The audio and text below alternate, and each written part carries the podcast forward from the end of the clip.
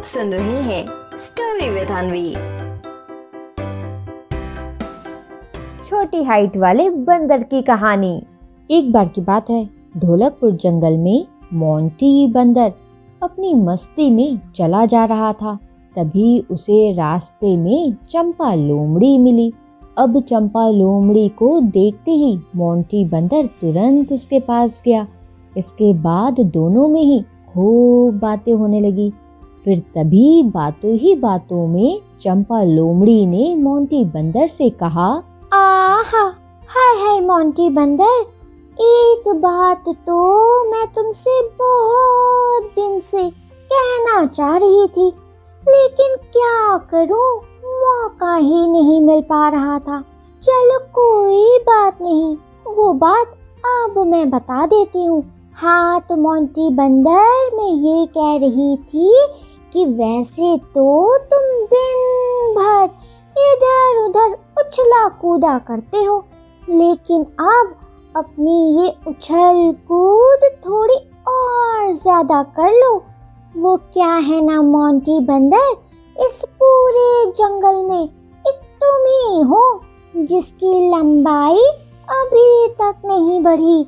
तुम्हारे साथ वाले मोंटी बंदर बाकी सभी बंदरों को देखो, कितने लंबे लंबे हो गए हैं। सच कहूँ मोंटी बंदर, अब तो मुझे तुम्हारी बहुत चिंता होने लगी है।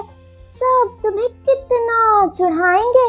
मैं तो बस यही सोच सोच कर बहुत परेशान हो रही हूँ। सच कह रही हूँ मोंटी बंदर, वो क्या है ना कि तुम अपने हो ना? इसीलिए ये सारी बातें तुमसे कह रही हूँ। अब चंपा लोमड़ी की ये बात सुनकर मोंटी बंदर सोच में पड़ जाता है कि चंपा लोमड़ी कह तो बिल्कुल सही रही है। सारे बंदरों में बस उसी की लंबाई नहीं बढ़ी है। लेकिन अब ये लंबाई बढ़ाई कैसी जाए? अब ये सब सोचकर मोंटी बंदर मन ही मन बहुत परेशान होने लगा। तभी वहाँ पर गज्जू हाथी आता है और देखता है कि मोंटी बंदर बहुत परेशान होकर बैठा हुआ है। गज्जू हाथी तुरंत मोंटी बंदर के पास जाता है और उसे पूरी बात पूछता है। फिर मोंटी बंदर गज्जू हाथी को सारी बात बताता है। अब मोंटी बंदर की सारी बातें सुनकर गज्जू हाथी उससे कहता है अरे मोंटी बंदर, कहाँ तुम उसकी बातों में परेशान हो रहे हो? चंपा लोमड़ी तो बस ऐसे ही है। उसका काम ही यही है कि कैसे दूसरों को ऐसी बात बोली जाए जिससे वो परेशान हो। और मोंटी बंदर, रही बात तुम्हारी लंबाई की तो कुछ चीज़ें ऐसी होती हैं मोंटी बंदर जो हमारे हाथों में बिल्कुल नहीं होती, लेकिन हाँ मोंटी बंदर, हमारे हाथों में एक चीज़ ज़रूर होती है, और वो होती है मेहनत। अगर तुम मेहनत करते हो और सफल होते हो तो मोंटी बंदर, यकीन मानो, ये सारी बातें सिर्फ़ और सिर्फ़ बातें ही रह जाती हैं।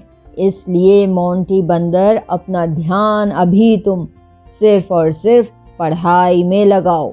अगर इन सब चीज़ों में तुम अपना ध्यान लगाओगे तो तुम्हें मिलने वाला तो कुछ नहीं। लेकिन हाँ मोंटी बंदर, तुम्हारा समय ज़रूर बर्बाद होगा।